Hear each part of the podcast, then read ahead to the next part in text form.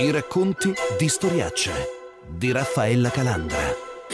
Il crollo ha completamente occluso la sezione stradale e i grossi massi distaccatisi hanno eh, fatto crollare metà della carreggiata.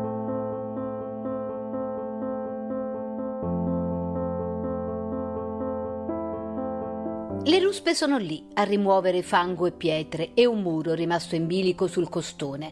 Ancora una volta una frana taglia in due la costiera malfitana, con sfollati da soccorrere e residenti da aiutare. Ancora una volta questo territorio, tanto fragile quanto incantato, paga lo scotto di anni di violazioni.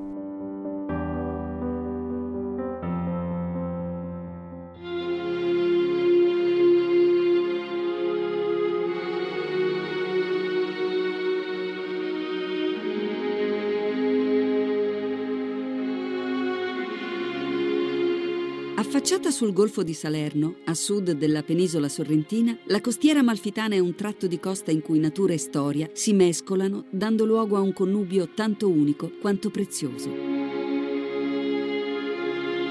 Nel 1997 l'UNESCO ha deciso di includere questo tratto di costa nella propria lista dei patrimoni dell'umanità, in quanto esempio di paesaggio mediterraneo con eccezionali valori culturali e paesaggistici derivanti dalla sua topografia ed evoluzione storica. Siamo una città ferita, eh, stiamo operando per mettere in sicurezza l'area e successivamente provvederemo a sgomberare. Non riusciamo in questo momento chiaramente a determinare per quanto tempo eh, la viabilità sarà interrotta. Qui è il giardino che cerchiamo sempre inutilmente, dopo i luoghi perfetti dell'infanzia. Una memoria che avviene tangibile sopra gli abissi del mare sospesa sulle foglie degli aranci e dei cedri sontuosi, negli orti pensili dei conventi. Il giardino che aveva conquistato Salvatore Quasimodo si trova di nuovo ora con le ferite del dissesto idrogeologico che solo per caso stavolta non ha provocato vittime come invece in passato. Ferite frutto di uno scempio prolungato, anche perché nascosto tra terrazze di limoni, insenature, rocce e una luce che riflessa sulle maioliche delle cupole frastorna di bellezza. Chiunque passi per la costiera amalfitana e chiunque soprattutto la veda dal mare o dall'area, si rende conto di come sugli, su quelli che erano gli antichi borghi si, si siano inserite eh, costruzioni, opere che eh, sono del tutto eccentriche eh, rispetto a quelle che eh, erano originariamente. Appena insediato alla guida della Procura di Salerno, Giuseppe Borrelli ha voluto ben presto osservare dall'alto questo tratto di costa, cuore del turismo mondiale, proprio perché è forse il modo più efficace, ancor più che via mare, per avere un primo colpo d'occhio di quello che negli anni qui è avvenuto. Poter così capire subito che parte del suo lavoro, che si estende appunto anche sui celeberrimi borghi di Amalfi, Positano, Ravello, Cetara, Vietri sul mare, consisterà nell'incremento della tutela del paesaggio, un bene difeso dalla Costituzione. E questo avverrà con più controlli, ma anche con l'avvio di una campagna di demolizioni delle costruzioni abusive, anticipa il procuratore Borrelli a Storiacce. Abbiamo delle competenze in materia di demolizione degli edifici abusivi e eh, in questa attività eh, che ovviamente presuppone chiaramente la, la, realizzazione di uno schedario, ecco, chiamiamolo più che schedario, diciamo di un elenco di tutti quelli che sono gli edifici riconosciuti come abusivi, quindi riconosciuti come abusivi con sentenza, ecco, abbiamo stabilito dei criteri di priorità eh, per quanto riguarda le demolizioni. E ovviamente tra i criteri di priorità assume una particolare rilevanza quello dell'esistenza di vincoli sull'area in cui queste costruzioni sono state realizzate. Significa che può cominciare una stagione anche di demolizioni, di costruzioni abusive? Comincerà sicuramente una stagione di demolizione di costruzioni abusive, in particolare di costruzioni abusive realizzate in aree sottoposte è anche per tutto questo che si sono ripetute negli anni le frane, come quella che nel 1997, ma sul tratto sorrentino della strada, costò la vita a sei persone, per gli sfregi del territorio e per un'incapacità a spendere i soldi stanziati per la messa in sicurezza.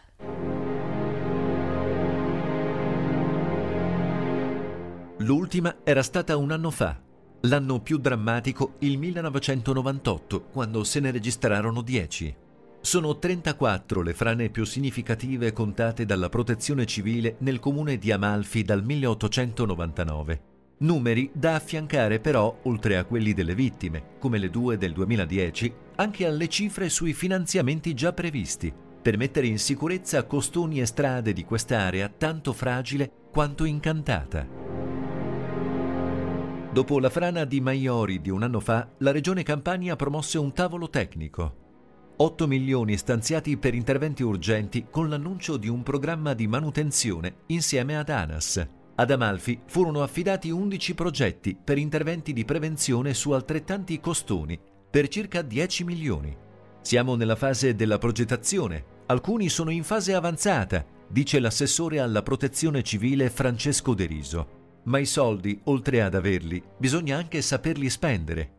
E proprio su questo si concentrò la Corte dei Conti, analizzando il triennio 2016-2019. Per il rischio idrogeologico, che in Campania interessa il 60% del territorio, furono assegnati 12 milioni e mezzo per 54 progetti. Tra questi è compreso anche uno per il costone di Amalfi. In realtà sono arrivati solo 3 milioni. Gli altri sono ancora fermi a Roma, anche per la cronica mancanza di progettazione di livello adeguato, denunciò l'allora ministro dell'Ambiente Sergio Costa. Ha da poco erogato i fondi per il rischio idrogeologico anche il Viminale. Riguardano anche nove comuni della costiera amalfitana per oltre 2 milioni. Dunque, i fondi ci sarebbero, ma per spenderli servono progetti seri. E su questi temi, l'allungamento dei tempi, come scrisse la Corte dei Conti, è nemico della prevenzione, tanto quanto la mancanza di risorse finanziarie. In quest'ultimo anno i controlli a caccia di costruzioni abusive sono aumentati del 30%, 200 quelli avvenuti nel 2020, con 260 persone denunciate e con 39 sequestri. Ma il numero dei sequestri è meno indicativo del fenomeno perché per avvenire un sequestro devono esserci condizioni precise come quelle dei lavori tuttora in corso. E come sentivamo già, spesso solo gli scarichi, casomai di terriccio, rappresentano la spia di opere che per la natura stessa della vegetazione restano facilmente mimetizzate tra le pieghe di un territorio che mostra invece la stratificazione della sua gloriosa storia, ripercorsa così dallo storico Giuseppe Gargano per la Treccani.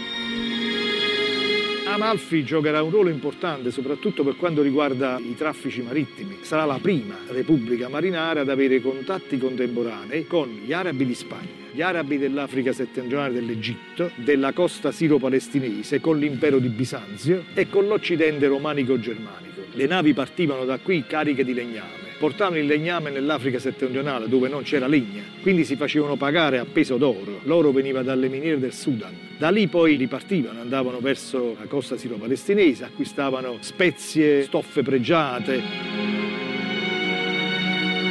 La gloria della Repubblica Amalfitana ha lasciato in dote alcuni straordinari monumenti che hanno saputo caratterizzare in maniera indistinguibile l'arte locale. Moltissimi sono i monumenti a livello architettonico e artistico che provano una vera e propria sintesi culturale, una fusione tra gli elementi arabi e moreschi con quelli bizantini e su una base del romanico campano.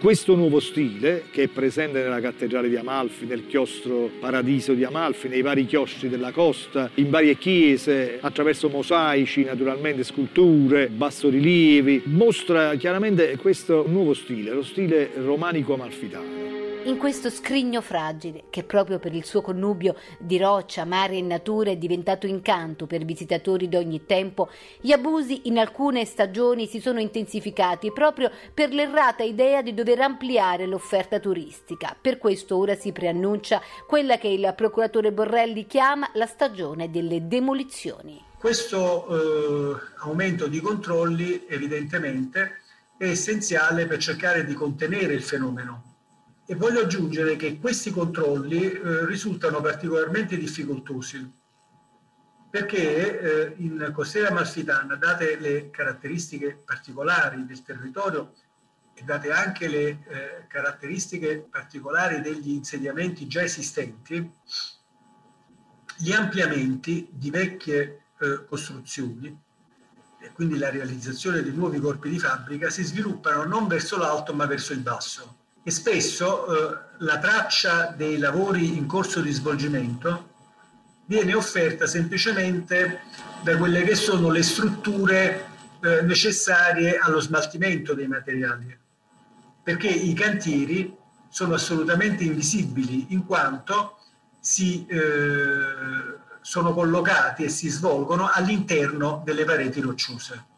Ecco, procuratore, eh, lei ci ha detto che la procura ha una competenza sulle demolizioni e che su questo, diciamo, uno strumento che può esservi utile da attivare è una sorta di elenco delle costruzioni che possono essere state eh, risultate abusive per sentenza già accertata. Ecco, ci spiega come funziona?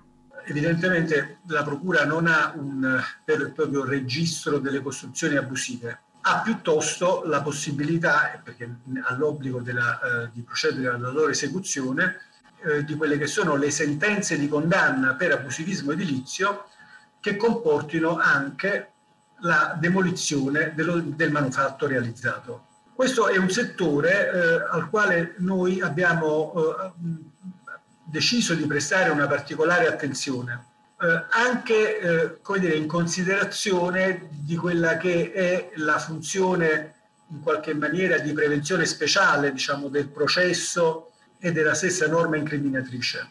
Da un lato abbiamo eh, stabilito eh, dei criteri di graduazione per eh, stabilire la priorità nelle demolizioni da effettuare ed abbiamo evidentemente eh, dato un eh, particolare valore ai fini della priorità dell'intervento al fatto che l'opera abusiva sia stata realizzata in territori sottoposti a vincolo ambientale.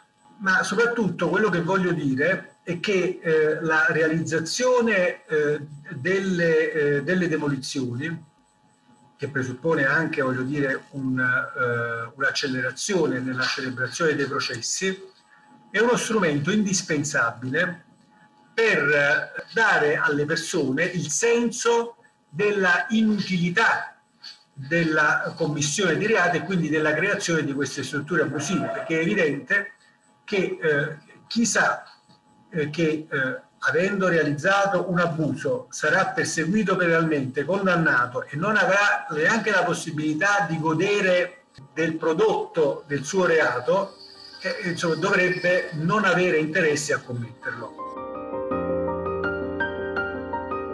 Insomma, se io so che la mia costruzione abusiva verrà poi subito abbattuta, beh, forse cambio idea e non comincio proprio a costruirla.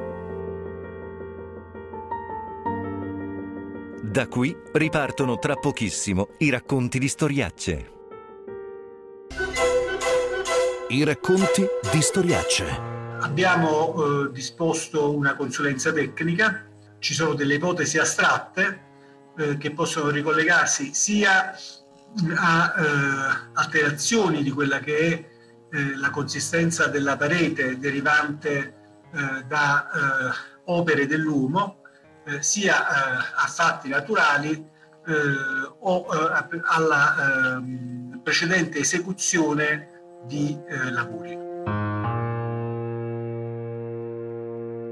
Un'opera di messa in sicurezza non fatta bene, questa è una delle ipotesi come possibile causa dell'ultima frana che ha spezzato in due la costiera malfitana, dopo che un costone si è staccato precipitando sulla statale 163, di fatto l'unica strada per una successione di piccoli borghi e solo per un miracolo, per dirla col sindaco di Amalfi, Daniele Milano, non ci sono state vittime, visto che poco prima era anche passato un autobus, visto che purtroppo invece già più volte in passato gli smottamenti hanno travolto persone come una barista ventenne o un cuoco di 45 anni nel 2010 parlare veramente di un miracolo, anche perché la, l'arteria sottostante della statale malfitana solitamente è comunque trafficata da mezzi e il caso ci è stato favorevole.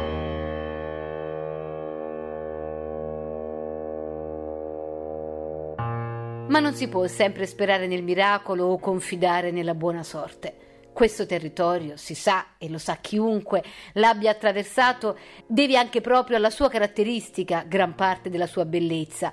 Guidando su questa statale che taglia la montagna, strapiombo sul mare, a volte non si distingue più tra cielo e mare. Ma questa è stata anche inserita tra le strade più pericolose al mondo. E se la natura ha un suo ruolo, molto purtroppo nel tempo ha fatto l'uomo a rendere più pericolosa quest'area. E così la Divina, il sentiero degli dei, come volta per volta è stata chiamata la costiera malfitana, ha subito anche le ferite più o meno forti di costruzioni abusive e non certo di necessità, ricorda il procuratore di Salerno Giuseppe Borrelli. La procura di Salerno ha già eh, un'attività di eh, insomma, una, un'attività abbastanza consistente di demolizione di strutture abusive, ma noi intendiamo attribuire priorità nella eh, esecuzione di queste demolizioni a quelle strutture che ovviamente siano maggiormente offensive in termini di deturpazione dell'ambiente.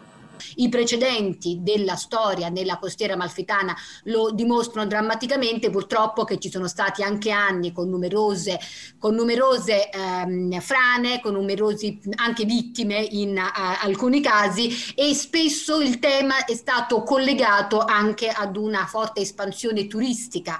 Ecco, esiste un tema di rapporto tra boom eh, anche turistico e incremento dell'abusivismo in questo territorio. Guardi, è, è, difficile questo da dire, nel senso che eh, la costiera amalfitana è un luogo dove eh, esistono molte strutture ricettive e eh, esistono evidentemente una serie di abitazioni che generalmente fuoriescono dalla nozione di eh, abuso di necessità, trattandosi chiaramente di seconde o addirittura di terze case. Quello che io eh, credo è che ehm, ma come dimostrano le esperienze poi, tutta questa, eh, l'intervento disordinato sull'ambiente, che eh, in qualche maniera eh, dovrebbe essere governato anche da quelle che sono le amministrazioni locali poi, perché è evidente che si tratta di competenze in primis amministrative. Dicevo, l'intervento disordinato eh, sul territorio per la realizzazione anche di strutture apparentemente diciamo, produttive se può apparentemente sembrare muovere ricchezza, in realtà poi si traduce in, un, eh, in fattori che non determinano sviluppo, perché evidentemente hanno tutta una serie di ricadute che alla fine allontanano il turismo. No? Ovviamente voglio dire, mancano poi le strutture, strutture viarie, eh, strutture per esempio di smaltimento delle acque, dei rifiuti, insomma il, il territorio viene impoverito e non, anche, anche, il tessuto produttivo, il tessuto economico, eh, viene a lungo andare impoverito e non arricchito. Non a caso, voglio dire, sempre in provincia di Salerno, quelle che sono le aree che eh, in qualche maniera eh, come dire, sono più eh, gettonate dal turismo, sono quelle che hanno più investito nella conservazione del territorio, si pensi, non so, al Cilento, no?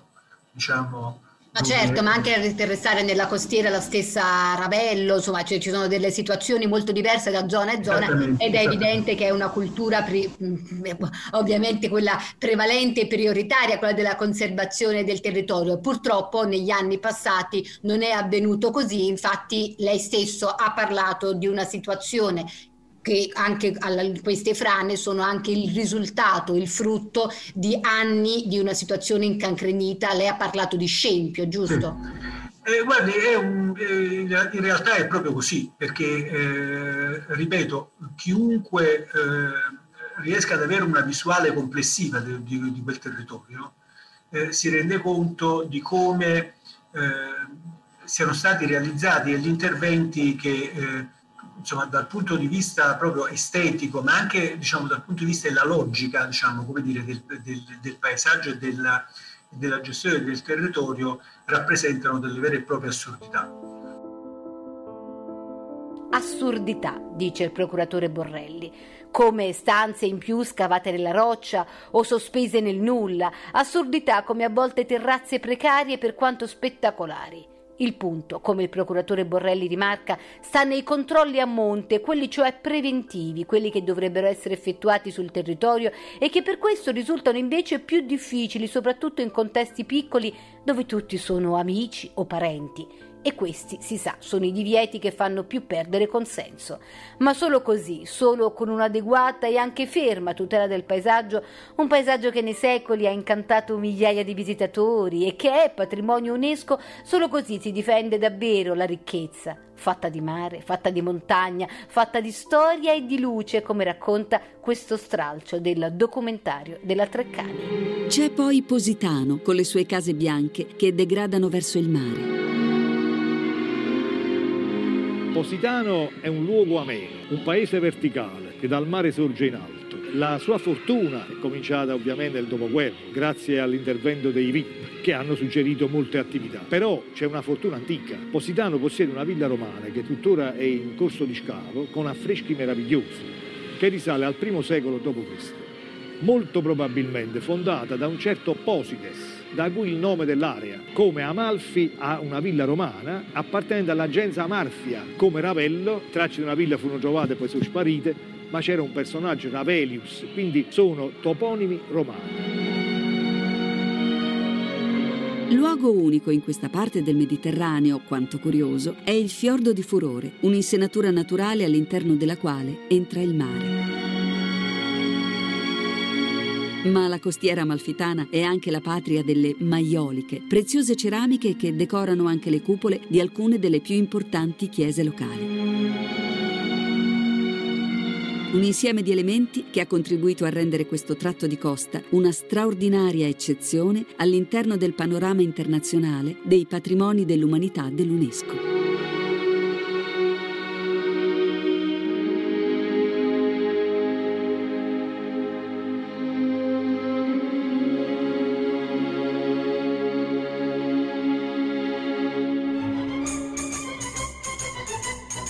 I racconti di storiacce di Raffaella Calandra. In regia Carmelo Lauricella.